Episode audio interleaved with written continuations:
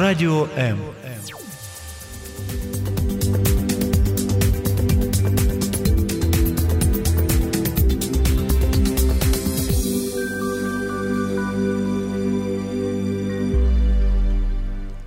Тебя в капусте нашли, а тебя аист принес. Такие истории нам рассказывали родители, потому что в стране, в которой они жили, секса не было. Сейчас все обстоит по-другому, однако детские вопросы относительно интимной близости, половых различий между мальчиками и девочками до сих пор вызывают смущение и дискомфорт. Папы и мамы с ужасом ожидают того самого момента, когда их чадо начнет задавать эти страшные вопросы. И вот когда этот момент наступает, тут уже каждый изгаляется как может. Кто-то отшучивается, кто-то пытается придумать сказочку какую-то более приближенную к реальности, а кто-то все-таки решается и говорит так, как оно есть, но при этом испытывает страшное смущение и неловкость. Почему мы стыдимся говорить на подобные темы и насколько важно детям услышать именно от родителей искренние и правдивые ответы на эти вопросы? Как говорить с детьми о разнице между мальчиками и девочками, о половом созревании, о сексе, а также о том, как распознать попытки сексуального насилия и что в таких случаях делать ребенку? Сегодня «Мамские страсти» именно об этом. Меня зовут Любовь Гасанова, я с огромным удовольствием сейчас хочу сделать две вещи. Первое, я хочу напомнить нашим радиослушательницам номер телефона, по которому вы, дорогие, можете звонить нам в студию и задавать вопросы неудобные, щепетильные, пикантные вопросы, связанные с нашей темой. Номер телефона 0800 21 2018. Напоминаю, что он совершенно бесплатный для вас, поэтому звоните и не стесняйтесь.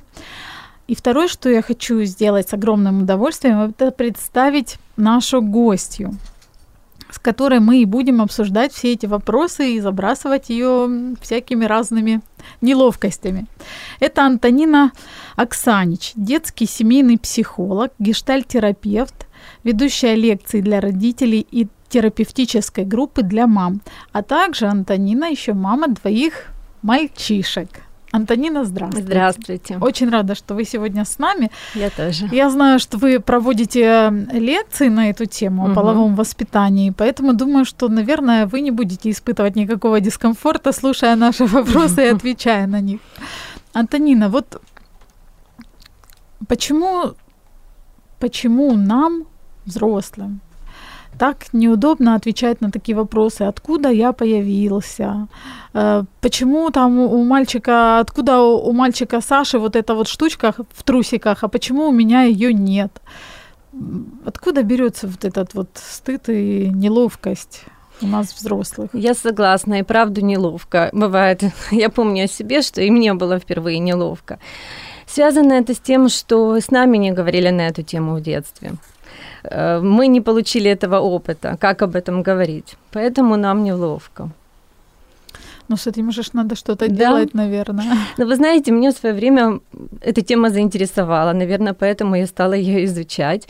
И мне помогли книги о половом воспитании. Я сделала такую свою подборочку, купила несколько из них, стала показывать детям, и уже опираясь на них, на тот текст, который там изложен, мне было легче начинать разговор.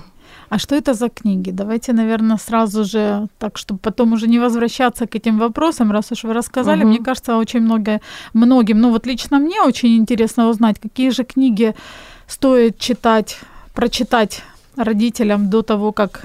Например, мой сын до того, как вырастет и начнет задавать мне вопросы, надо же как-то подготовиться, быть во всеоружии. Да, давайте. Книг на самом деле есть достаточно. У меня есть подборочка даже 10 лучших книг, но я могу сориентировать две вот книги, которые мне больше всего нравятся. Это русская книга «Давай поговорим про это» американских психологов Робби Харрис и в украинском переводе «Відверта розмова про це» Пере фон Кабре, это испанский сексолог. Вот на эти книги можно ориентироваться. Если у вас дома они есть, то я думаю, что вам будет несложно начать разговор. А почему именно эти книги выделяете? Мне не понравились больше всего по разным характеристикам, по многим. А картинки там есть? Конечно, вот особенно вот эта американская, ну, как американцы любят в комиксах, она действительно сделана в комиксах. Там шуточки, прибауточки, и даже вот ребенку 3-4 года будет интересно ее рассматривать, читать. Иногда даже можно не начинать разговор, а можно просто дать книгу полистать. Ребенок увидит, вот даже различия в теле, да, вот спрашивали, отличия мальчиков и девочек. Даже такие элементарные вещи уже вот в 2-3 года можно ребенку давать основы понимания на иллюстрациях.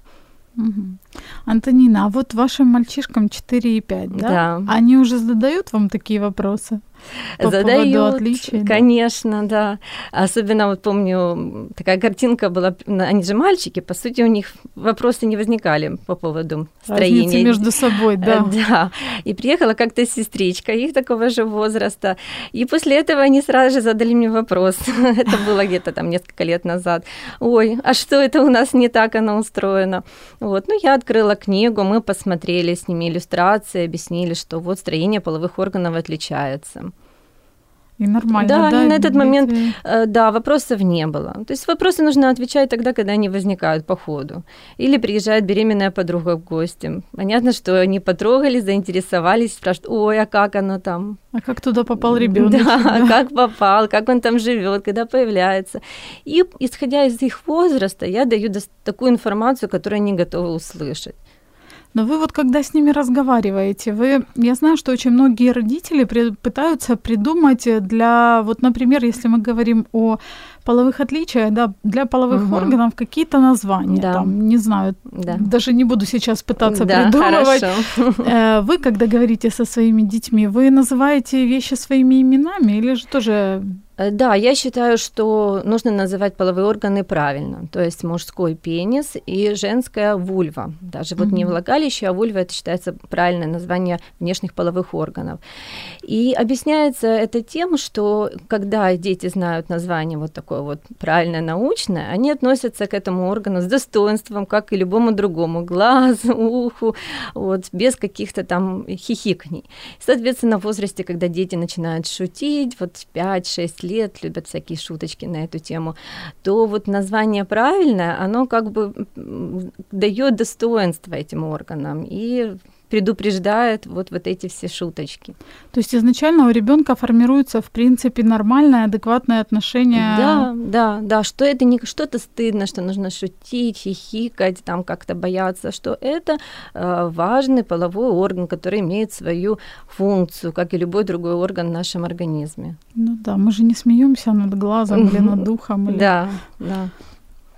Дорогие наши слушательницы, вот если у вас сейчас по ходу нашего разговора возникают вопросы, не стесняйтесь, звоните, называйте вещи своими именами. 0800 21 2018. Самых смелых ждет одну из слушательниц, которая решится нам позвонить и задать свой вопрос, ждет еще и подарок от наших партнеров бренда натуральной косметики «Успех». Это замечательная масочка из семян льна. Некоторые вот наши слушательницы уже получили такие подарки, поэтому звоните, не стесняйтесь. Антонина, вот у меня такой вопрос. Как вы считаете, почему... Для детей важно именно от родителей услышать ответы вот на такие пикантные вопросы относительно разницы между мальчиками и девочками, сексе и так далее. Вы знаете, я очень в это согласна и поддерживаю, что именно родители первые должны начинать разговор. И какая здесь важная вещь? Когда родители начинают, они, во-первых, мы прерываемся, да? Хорошо. Кто-то замечательно решил. Здравствуйте. Здравствуйте. Здравствуйте. Антонина. Очень приятно. Как вас зовут? Меня зовут Инна. Инна, очень приятно, Инна. Я бы хотела спросить, вот до какого возраста нормально маме, например, ходить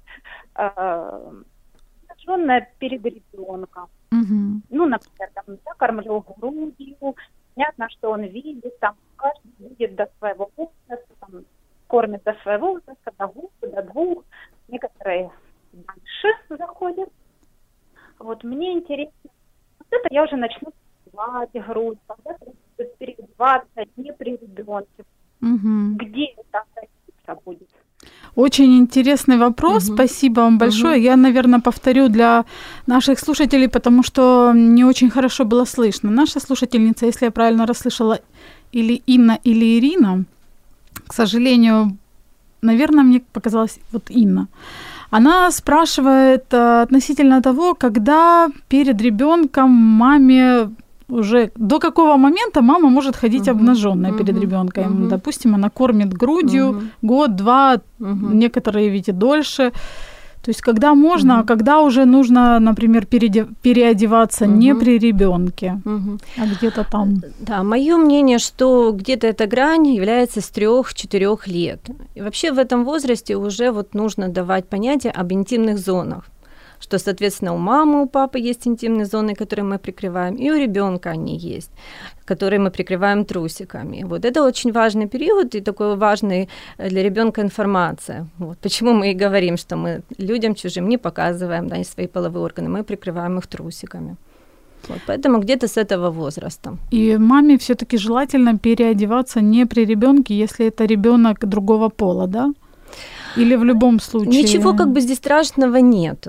Но если мы вводим понятие интимной зоны и говорим, что ты, пожалуйста, прикрывайся, то, соответственно, мы должны и сами это делать. Да, ребенок будет понимать, ну, что здесь есть такая паритетность. Но это первое. А второе, что у него появляется любопытство. То есть, если, ну, я знаю своего опыта, что если раньше ребенок не обращал внимания, то где-то вот с 4 лет он уже начинает обращать внимание, что там блузочка, да, как-то так. То есть у него уже появляется интерес, и, по сути, ну, провоцировать на себе его не стоит.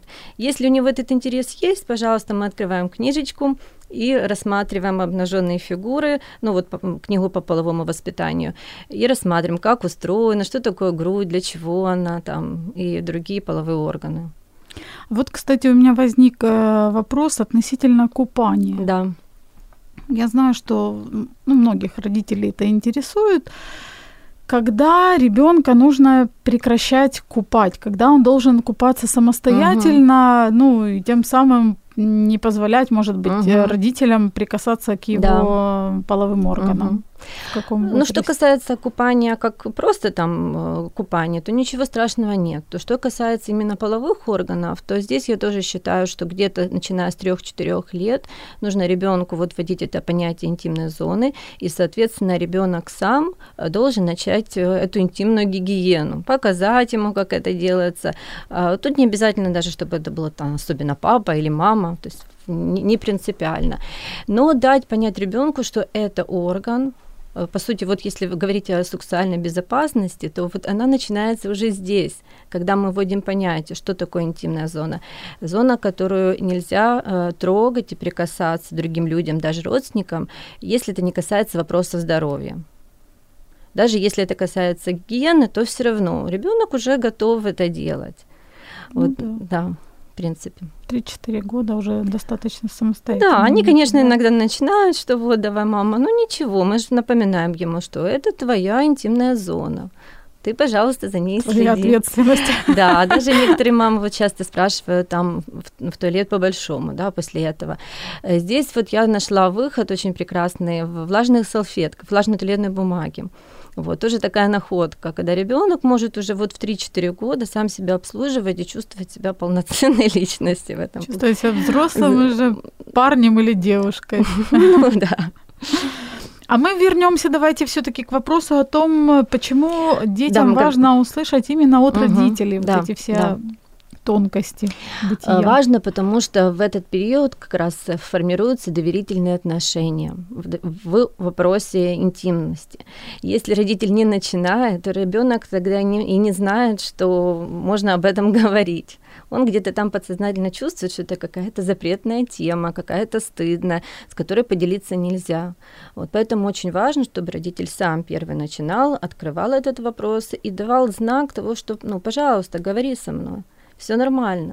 И если мы уже забежим наперед и будем говорить там о подростковом возрасте, то если этого не было в 3, в 5 и 8 лет, ну никогда подросток не начнет делиться чем-то своим интимным с родителями, потому что вот не было этих доверительных отношений сформированных. Но я думаю, что наверное, не бывает такого, да, чтобы дети не пытались хотя бы задать вопрос своим родителям. Да. Другой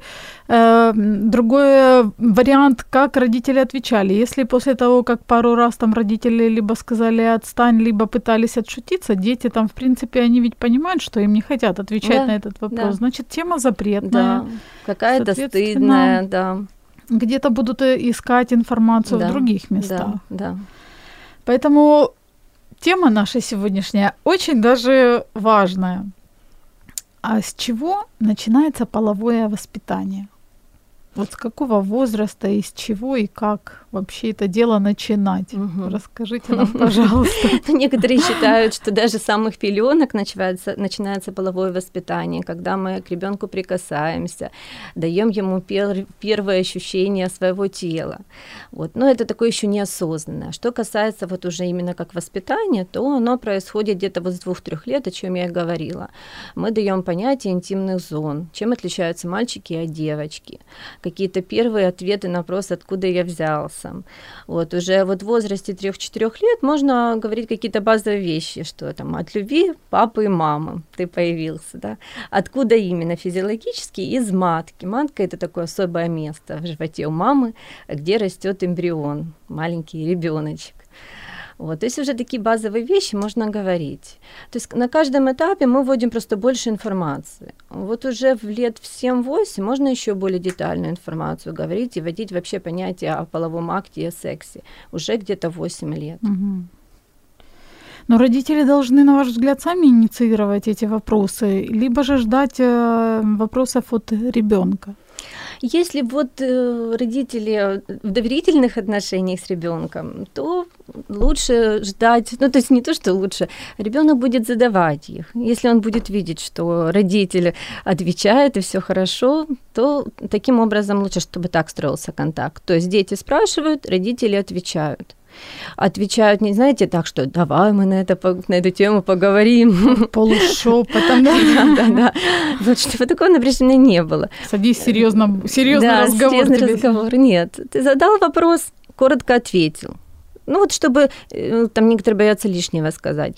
Но лишнего вы не скажете, потому что если ребенок не готов понять что-то, он не поймет. Вот даже вот вопросы секса, некоторые боятся, как это вообще можно говорить.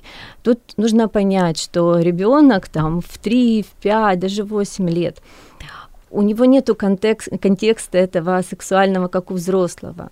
Он не понимает, у него нет этого контекста, поэтому он воспринимает на своем уровне, столько, сколько он готов воспринять. Поэтому он спрашивает, вы отвечаете дозированно, что-то спросил дальше, глубже, ответили. И таким образом будет вот эта коммуникация происходить. Антонина, я вот знаю, что многие детки, когда приходят в садик, они подглядывают друг за другом. Ну, в общем, они друг перед дружкой там снимают трусики, иногда там трогают друг друга. Некоторые родители, когда узнают об этом, впадают в страшную там панику и начинают сильно волноваться. Некоторые стыдят своих детей за это, говорят, ай-яй-яй, как тебе там не стыдно, так нельзя делать, или там зачем ты это делаешь. По вашему мнению, это нормально, вот такое поведение детей? Как в таких случаях... родителям реагировать? Должны ли они что-то комментировать? Должны ли они что-то объяснять ребенку? Угу. Ну, в целом их интерес нормален, особенно для возраста садика, это совершенно все естественно. Но я убеждена, что если родители об этом говорят дома и показывают книги, то у них не будет необходимости раздеваться друг перед другом. Ну, они будут все знать, и не будет такое прямо вот... показательного выступления. Но если это произошло, вот, в общем-то, у нас в садике был такой инцидент, да, что было такое, раздевались и трогали друг друга. Но хочу сказать спасибо воспитательнице, что она ко мне подошла и спросила моего совета, как вот поступить в этом случае. И мы с ней обсудили, что лучше не как бы говорить об этом при всех, да, чтобы это не было демонстративно показательно, отвести ребеночка в сторонку, присесть к нему, ну и рассказать, вот напомнить об интимности, о чем уже там дома говорили, что это интимные зоны, мы не показываем другим, и мы можем трогать, но тоже не при других детях и людях, что если мы там хотим потрогать, то мы можем зайти в туалет и там потрогать, если у нас такая необходимость есть. Вот и всё. Кстати, вот Относительно потрогать, да, вот маленькие дети, они, в принципе же, ведь изучают себя, вот совсем маленькие, там, я не знаю, ну, пусть в годик, да, они, когда начинают обращать внимание, что у них там что-то есть интересное, они начинают, понятное дело, трогать. Опять-таки, некоторые родители, ну, пытаются запретить, говорят, нельзя, там, не трогай, не, ну, как вообще поступать с этим, можно ли, и что вообще ребенку нужно объяснять при этом? Но в этом возрасте ребенок познаёт своё тело. Он точно так трогает и своё ушко, и ушко там папы и мамы, и свой носик. То есть он себя изучает. И в этом возрасте родителю нужно говорить, да, прикасаться к своему телу приятно. То есть не выделяя там что-то особенное. Но это в возрасте где-то до 3 лет мы не выделяем как-то по-особенному интимные органы. А уже с 3 лет мы уже вводим вот это понятие интимности и говорим, что ты можешь изучать свое тело, но, пожалуйста, не делай это при других людях. Это интимная зона. Пожалуйста, уединись, да, и можешь там поизучать. Или если у тебя есть какие-то вопросы, давай мы поговорим, откроем книжечку, почитаем. То есть мы открыты. Очень интересно. Мы продолжим говорить о том, как говорить с детьми на всякие разные интересные вопросы буквально через несколько секунд. Радио М. Можливість. Радіо М. Мрія. Это программа «Мамские страсти», и сегодня мы обсуждаем очень щепетильную и, на мой взгляд, очень интересную тему. Мы говорим о том, как общаться с детьми, о сексе, о половых отличиях, о половом созревании и, в общем-то, всяком таком важном. И в гостях у меня Антонина Оксанич, детский и семейный психолог, гештальт-терапевт, ведущая лекций для родителей и терапевтической группы для мам, а также мама 2 замечательных мальчишек. Антонина, вот давайте с вами сейчас проведем такой маленький эксперимент, если вы не против. Я сделаю вид, как будто мне 2,5-3 годика, а вы сделаете вид, будто вы моя мама, да? И я вот вас спрошу, ну так, вот просто чтобы нашим слушателям было наглядно и понятно, как может выглядеть, например, диалог ребенка и родителя на тему «Откуда я взялся?». Вот я прихожу и к вам спрашиваю: «Мама, откуда я появился?» Что вы мне вот расскажете? Ну, для этого возраста, снова же мы помним, да, какого возраста, я могу сказать, что дети появляются от любви мамы и папы.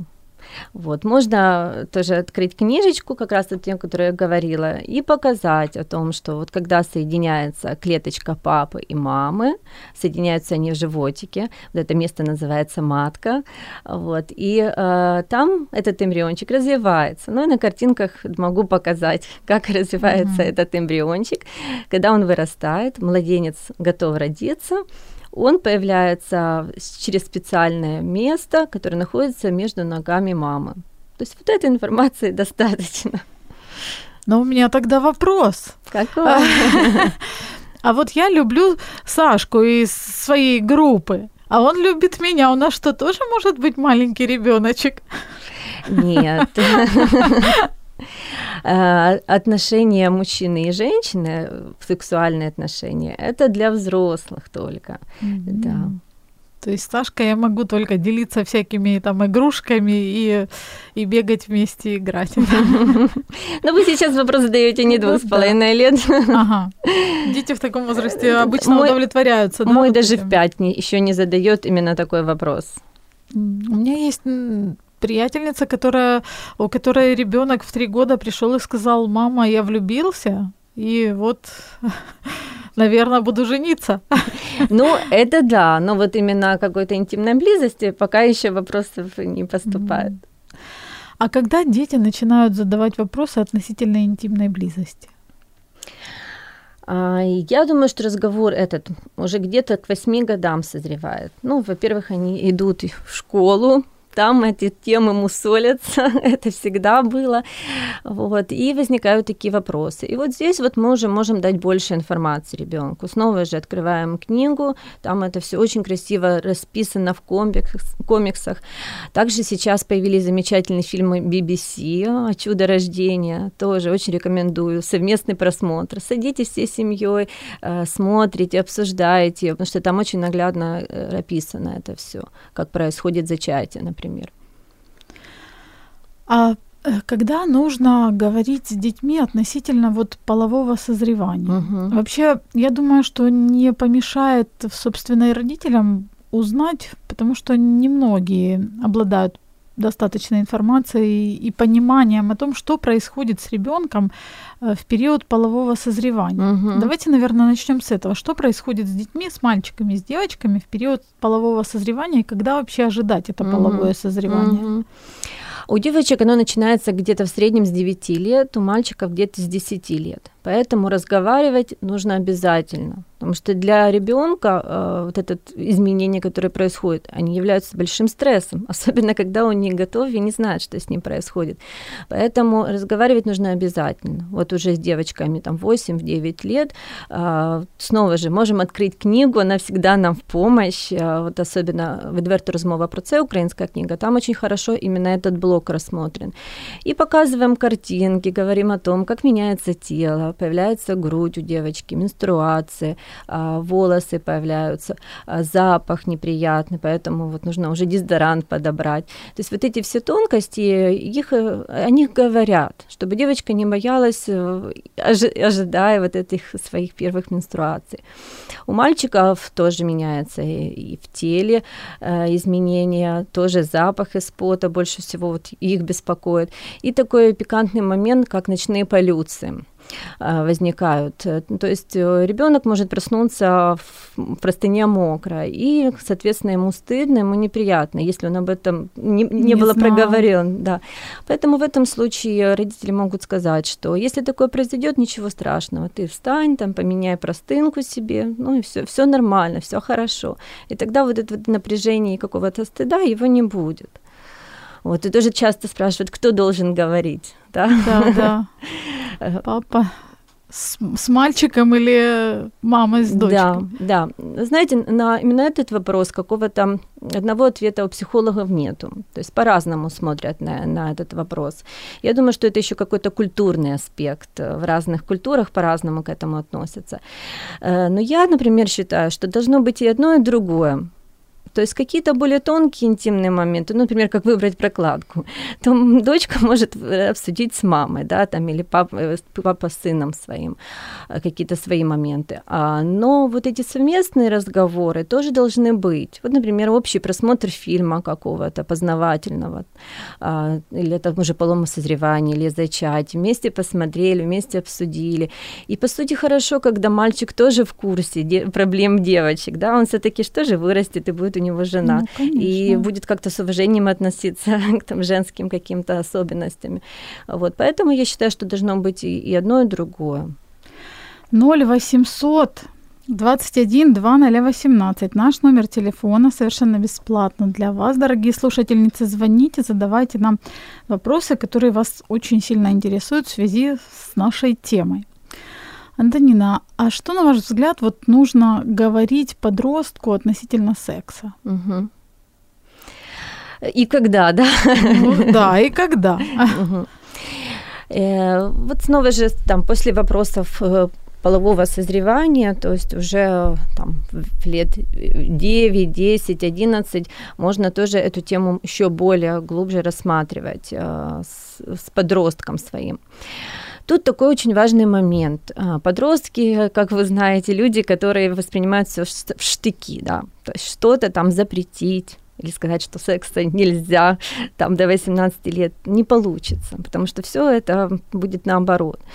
И здесь очень важно вернуться вот к тем доверительным отношениям, которые мы формировали раньше. на протяжении всех предыдущих лет. Если мы говорили об этих вопросах с подростком, то он в это в свое непростое время будет готов с вами поделиться своими сложностями.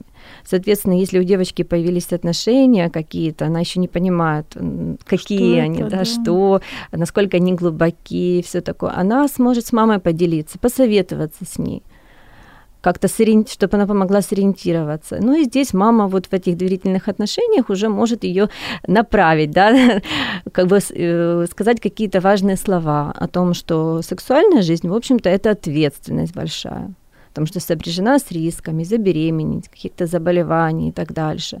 И подросток должен понимать и принимать эту ответственность. То есть, пожалуйста, ты можешь, но ты должен об этом не забывать, что у тебя есть вот эта ответственность. Ну да, мне кажется, никто из родителей не хотел бы, чтобы его ребенок вел достаточно рано половую жизнь, а еще если эта половая жизнь как-то беспорядочная, то есть бездумная, конечно. И очень важно, и хочется оградить детей. Поэтому что нужно? Нужно формировать доверительные отношения заблаговременно? Заблаговременно, да, и стараться не давить, то есть какие-то свои принципы. Ну, знаете, тут тоже многие спрашивают, а если я начну раньше говорить об этом, о сексе, там, 8-9 лет, то я же буду развращать, и ребенок наоборот, раньше начнет. И вот здесь я хочу обратиться к статистике. Вот есть такая Дебра Хафнер, я посоветую тоже ее книгу, она называется «От пеленок до первых свиданий». Дебра Хафнер. Она 15 лет была президентом Ассоциации по половому воспитанию в Америке. Ну, очень много статистики привела, замечательная книга. И там она говорит о том, но статистику говорит, что как раз все наоборот. Чем лучше было половое воспитание у детей и дома, и потом они еще программы в школе вводили, тем беременности ранее уходили, исчезали, да, то есть беременности становились уже более осознанными и позже. И дети, соответственно, к этому более ответственно относились. Ну, конечно, ребенок же ведь понимает, по большому счету, на что он идет. Угу. Но я знаю, вот, кстати, интересный вопрос возник у меня по ходу. Я помню себя подростком, и помню, что моя мама мне рассказывала, например, как она пыталась меня уберечь от раннего сексуального контакта. Она мне рассказывала разные истории страшные. И подсовывала журналы, в которых писались вот такие истории, я не знаю, насколько это правда или неправда, от имени подростков, там, 13-14 лет, которые забеременели. Вот эти вот душещипательные истории, как их любил мальчик, а потом, когда она забеременела, он ее бросил и так далее и тому подобное. И вот мама мне рассказала, ты ж смотри, потому что вот оно ж так... будет и так бывает. На ваш взгляд, вот этот элемент запугивания или стращания такое, он имеет смысл в общении относительно секса? И... Я думаю, что вы сами можете ответить на этот вопрос. Но меня тогда, да, это, в общем-то, пугало. Ну, я думаю, что вот если там говорить о каких-то ошибках родительского, да, воспитания, то я бы выделила здесь две главные. Не запугивать и не застыживать специально. То есть стараться... Почему? Что... Ну, как почему? Потому что потом приходят к психологу, к психотерапевту, и лет 5-6 работают на том, чтобы избавиться от этих страхов. Ну, очень, послание родителей, оно очень сильное, да, то есть мы, конечно, там не мы, но родители некоторые хотят из лучших побуждений оградить, но не должно это быть за счет страха. Это должно быть за счет какого-то там бережности, совета, доверительности, что, пожалуйста, у тебя есть вопрос, обратись ко мне, я всегда готова с тобой обсудить, тебе помочь, и тогда не будет каких-то вот поспешных действий. А когда давят, запугивают, то происходит все наоборот. Подросток делает все наоборот. Ну, это такой его возраст. А что вот, на ваш взгляд, особенно важно, например, сказать девочке в подростковом возрасте? Вот относительно вот этих наших тем полового воспитания, относительно мальчиков, влюблённостей. Ну, знаете, каких-то таких слов конкретных, их нет. Все же очень индивидуально. То есть, когда есть доверительность, снова к этому возвращаемся, то есть какой-то естественный разговор, естественная проблема, с которой дочка может обратиться там, и спросить, мама, вот у меня есть такой парень, а я не знаю, серьезно у меня с ним или нет, а он там чего-то хочет, нужно мне идти на эти отношения или нет. Вот я, кстати, вспоминаю, фильм недавно был «Идеальный незнакомец», может быть, вы видели, итальянский, посмотрите. Там вот прекраснейший был разговор, как раз вот девочка собиралась на свидание, и почему-то она позвонила, не маме, а папе даже. Вот и говорит, папа, вот я иду там на ночь к парню, что ты мне посоветуешь, что ты мне скажешь, да. Вот, и он как-то так мудро ответил, ты знаешь, говорит, если ты не сомневаешься, то пожалуйста, но если ты хоть на грамм сомневаешься, то не нужно, потому что ты будешь потом об этом жалеть. Но он и не морализировал, не осуждал, как-то дал ей поддержку. Мне вот это импонирует, когда мы скорее даем поддержку, особенно подростку, потому что с ним непросто. Да, и вообще тема, в общем-то, непростая. 0821 2018, звоните и задавайте свои, может быть, непростые вопросы. Антонина, давайте, раз уж мы говорим о всяком непростом, поговорим о сексуальном насилии. Угу. К сожалению, вот многие дети, в их жизни это происходит настолько рано, что они не понимают, что с ними. То есть родители, может быть, не говорят. Иногда это может быть со стороны даже кого-то из родителей. Угу. Что важно рассказать и в каком возрасте нужно рассказывать ребенку, чтобы он понимал, что сейчас кто-то пытается сделать то, что не должен делать, и то, что нельзя позволять делать другим. Угу. Как раз возвращаемся к возрасту 3-4 лет, когда мы вводим понятие интимных зон. И с этого момента эта зона становится как бы собственностью человека. Так? Просто обычного входа в нее нельзя без разрешения. Вот повторюсь, что мы говорим, что интимная зона, то есть половые органы, это то место, которое нельзя никому трогать без разрешения и без вообще какой-то там причины, если это не вопросы здоровья. То есть только доктор или только там мама по вопросам здоровья может трогать твои половые органы. И это очень важный момент. То есть вот здесь вот это же зернышко закладывается в психику ребенка о том, что это стоп, это моя зона. И, соответственно, если родители тоже не будут, потому что бывает такое, родители говорят, а продолжают там подмывать того же ребенка в 6-7 лет. Извините, тогда же это диссонанс получается, да, между действиями и словами. Вот как раз важно действиями не подкреплять этот диссонанс. Сказали, значит, и вы следуйте этому. И, соответственно, ребенок, он будет знать, что это моя зона, извините. А уже где-то в лет в 7-8 можно уже дать понять ребенку, что такое насилие сексуальное. Вот здесь та же Дебра Хафнер дала такое определение, что сексуальное насилие – это когда более сильный или старший прикасается к половым органам без необходимости. Если такое возникает, то есть ребенку можно сказать даже такое определение. Если это возникает, то ты должен обязательно сказать маме и папе. Даже если другой человек тебя просит держать это в секрете, ты всегда должен об этом сказать, потому что это сексуальное насилие. Без необходимости. Может быть, эти самые взрослые, они придумывают какие-то ухищрительные вещи и придумывают необходимость. То есть, наверное, надо детям обозначить, что такое необходимость. Только вопросы здоровья имеется в виду, да. То есть, если у ребенка ничего там не болит, то он говорит, у меня ничего не болит, да. То есть уже в 5-6 лет ребенок это все понимает хорошо. Покажите ваш диплом врача. Да. Я могу тоже пример даже дать собственный, что там у моего ребенка в 4 года было воспаление крайней плоти. И врач сказал, что нужно делать процедуры, отводить, полоскать это все. Но я уже после того, как ввела понятие, то я этого не делала. Я ему объяснила, что, пожалуйста, делай это сам. Я ванночку ему сделала, и он уже сам все эти процедуры делал. Для меня такой важный этот момент был. Что он уже сам это все делает, даже лечит себя, да, по вопросам здоровья. Угу. То есть тут один из важных моментов заключается в том, что родители Если уже говорят, что это интимная зона, да, то они тоже не должны как бы прикасаться. Да, да. Так, хорошо, с этим мы разобрались. А что вот рекомендовать ребенку, что делать, если кто-то в этот момент вот к нему там пристаёт? Да, я ещё может быть в песочнице, где угодно. Вот я ещё хотела об одном важной вещи сказать, кроме интимной зоны, ещё важно такое вести понятие, как стоп и нет.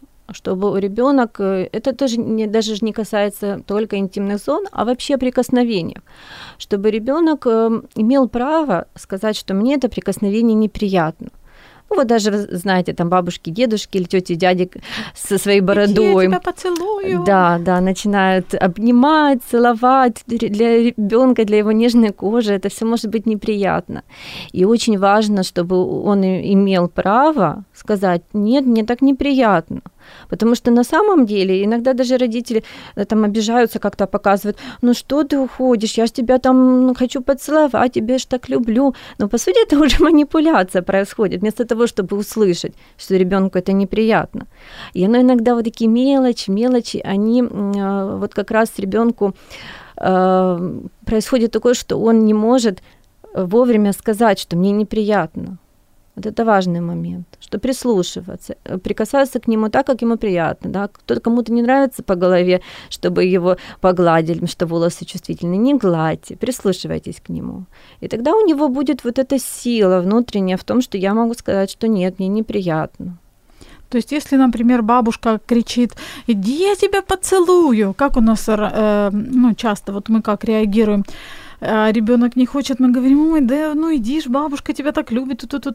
Лучше не делать, лучше сказать: «Бабушка, не настаивай», да? Нет, лучше сказать ребёнку, что если тебе это неприятно, скажи бабушке об этом, не вмешиваться третьей стороной. Ага, вот так. Да, да, скажи бабушке, что: «Бабушка, ты меня так сильно не обнимай, я тебя люблю, я знаю, что ты меня любишь, но ты меня не обнимай, мне здесь неприятно». Хорошо, на заметочку себе взяли. А если вот кто-то начинает домогаться... Ну, я вот, например, видела как-то картину в песочнице, я очень сильно наблюдала за этим человеком, потому что если бы, какие-то действия я увидела бы более серьёзно, я бы, конечно, вмешалась. Но я смотрела за этим мужчиной очень пристально. Он сидел и разговаривал там с девчонками. Может быть, девчонкам лет по 8, по 10. И вот он был выпивший. Я не знаю, что он там пил, квас, может, или... мне почему-то показалось, что он был выпивший. Я была просто далеко, но увидела эту картину и не сводила глаз. И он что-то вот рассказывал, и я смотрю, вот он как-то к этой девочке там, к одной так, вроде как, близко сидит. Она никак не реагировала, я не знала, знакомый это её, незнакомый. Как бы вот что делать, если вот... Как объяснить ребёнку, что он должен делать, если подходит какой-то дядя, начинает в песочнице с тобой разговаривать, и начинает... Где вот эта грань между безопасностью и опасностью? Как ребёнку определить, что к нему что-то хотят, да, и он должен сказать: «Дядя, иди, вот ты куда-то там шёл, иди дальше там». Или же просто поддерживать беседу. То есть вот как ребёнку объяснить? Вот тоже уже с 4-5 лет можно говорить ребёнку понятие, что такое знакомый, что такое незнакомец. То есть вести даже вот такое понятие незнакомец. Что на улице, если к тебе подходит незнакомый человек, которого ты не знаешь, и он даже говорит, что он друг знакомый твоей мамы, что с ним идти нельзя. Или что-то брать с его рук нельзя. Только если мама разрешает. То есть только рядом с мамой можно идти с каким-то незнакомым человеком. Вот моим детям 4-5 я уже об этом говорю. Тоже бывают ситуации, когда мы идём по улице, там ребёнок, кто-то с ним заговорил, он пошёл с ним заговариваем. Я вроде бы и поддерживаю общение, но я говорю, что это только потому, что ты рядом с мамой, мама за тобой смотрит, она отвечает за твою безопасность. Но если ты без мамы, то ни в коем случае нельзя отходить и разговаривать, и что-то брать у незнакомца. Вот ребёнок же спрашивает: а почему нельзя? Потому что и я не знаю этого дядю, и ты не знаешь, он может быть небезопасным, может что-то тебе навредить, что-то тебе сделать неприятное. То есть как-то элементарно для возраста можно это объяснять.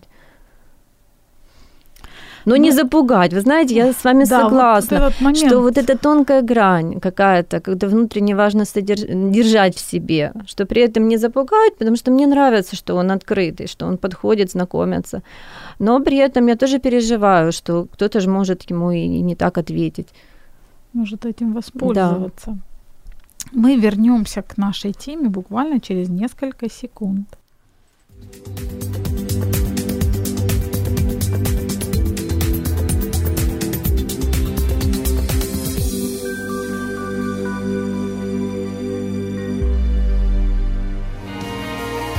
Радіо М. Можливість. Радіо М. Мрія.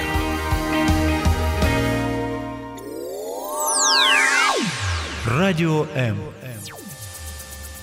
Это программа «Мамские страсти», и сегодня мы говорим об интимном.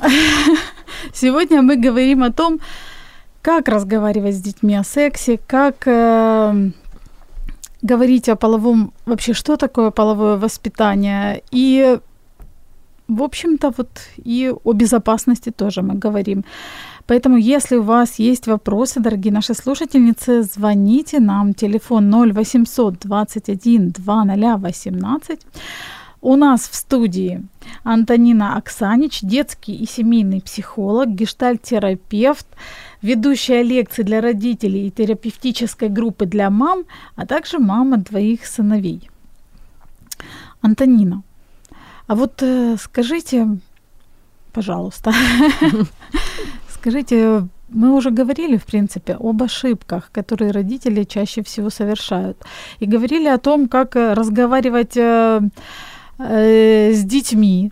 А вот как преодолеть в себе, родителям, как преодолеть в себе вот этот стыд и неловкость? Потому что, да, мы можем использовать книги, но вот оно в нас сидит, да, вот как-то неудобно. Мне кажется, что важно с детьми говорить просто на эту тему, ну, то есть не испытывая самим этого стыда, потому что дети ведь, они не просто слушают информацию, слова, они ведь считывают наши эмоции, они нас вообще сканируют по полной программе. И если мы смущаемся, то и дети, в принципе, может быть, тоже будут смущаться, спрашивать у нас лишний раз, задавать какие-то вопросы. Как преодолеть в себе вот...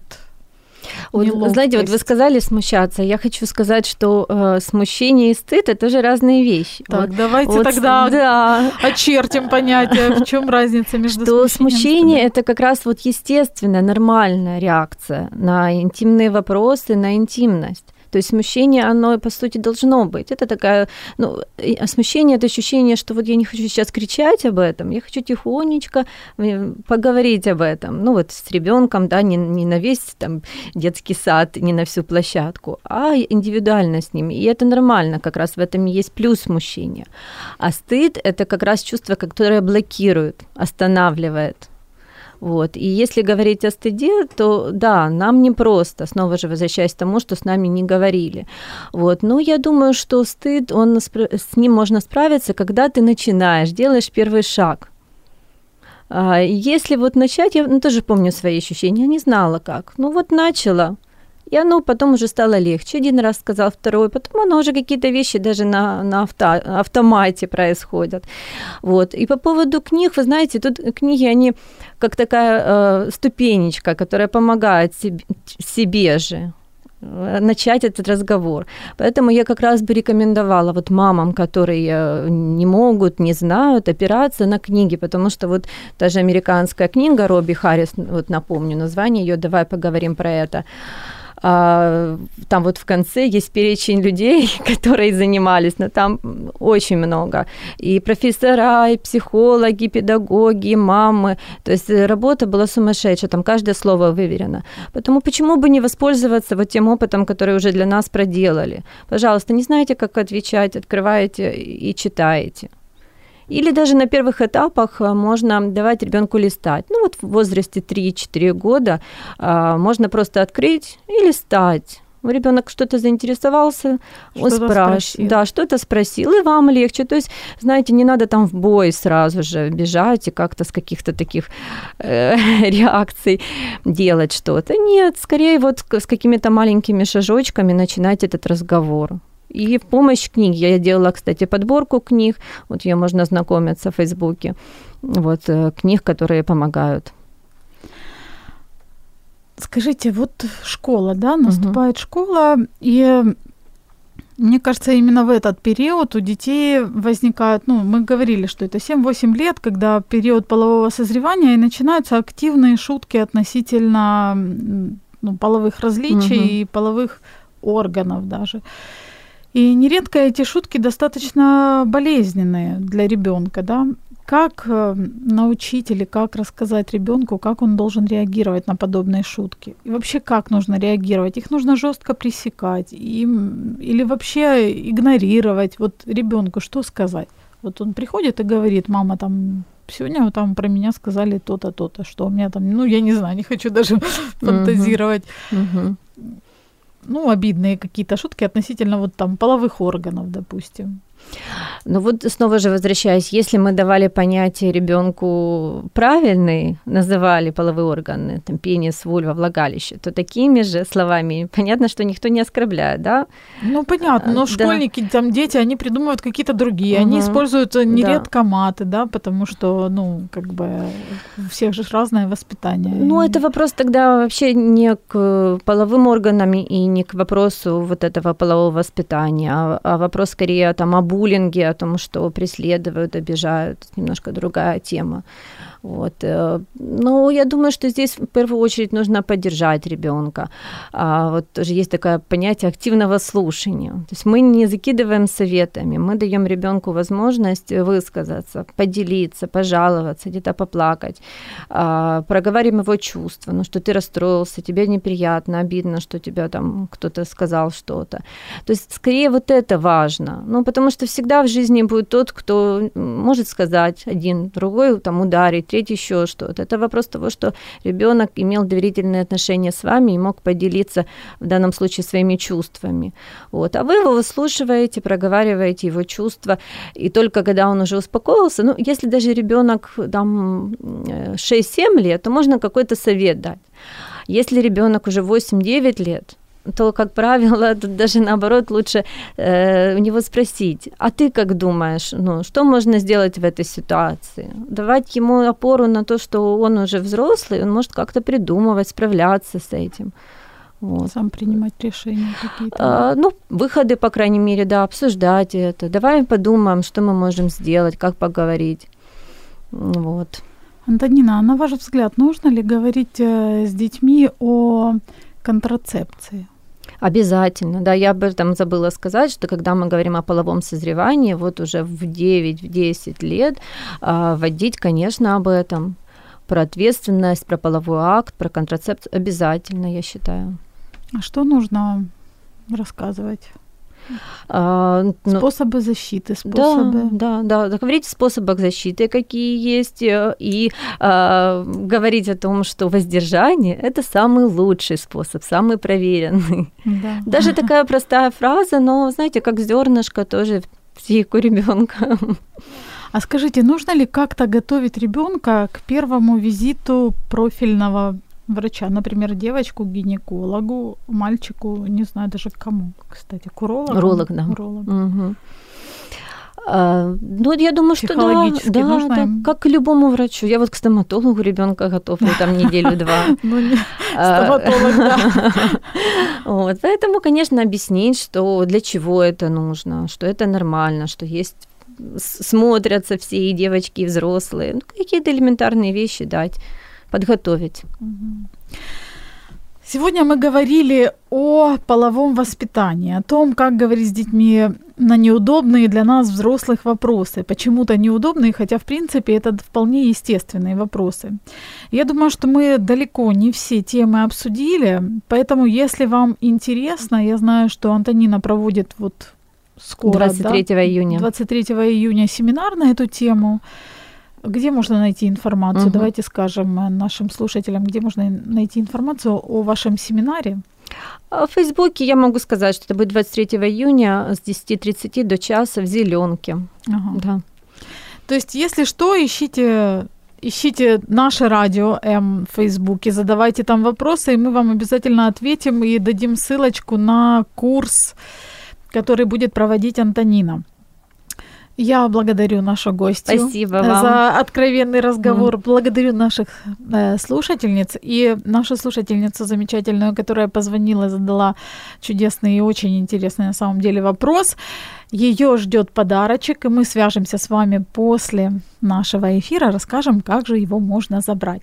Ну а мы с вами, дорогие, встретимся в следующий четверг в то же самое время, в час дня на том же самом Радио М. До следующей встречи. Пока. До свидания.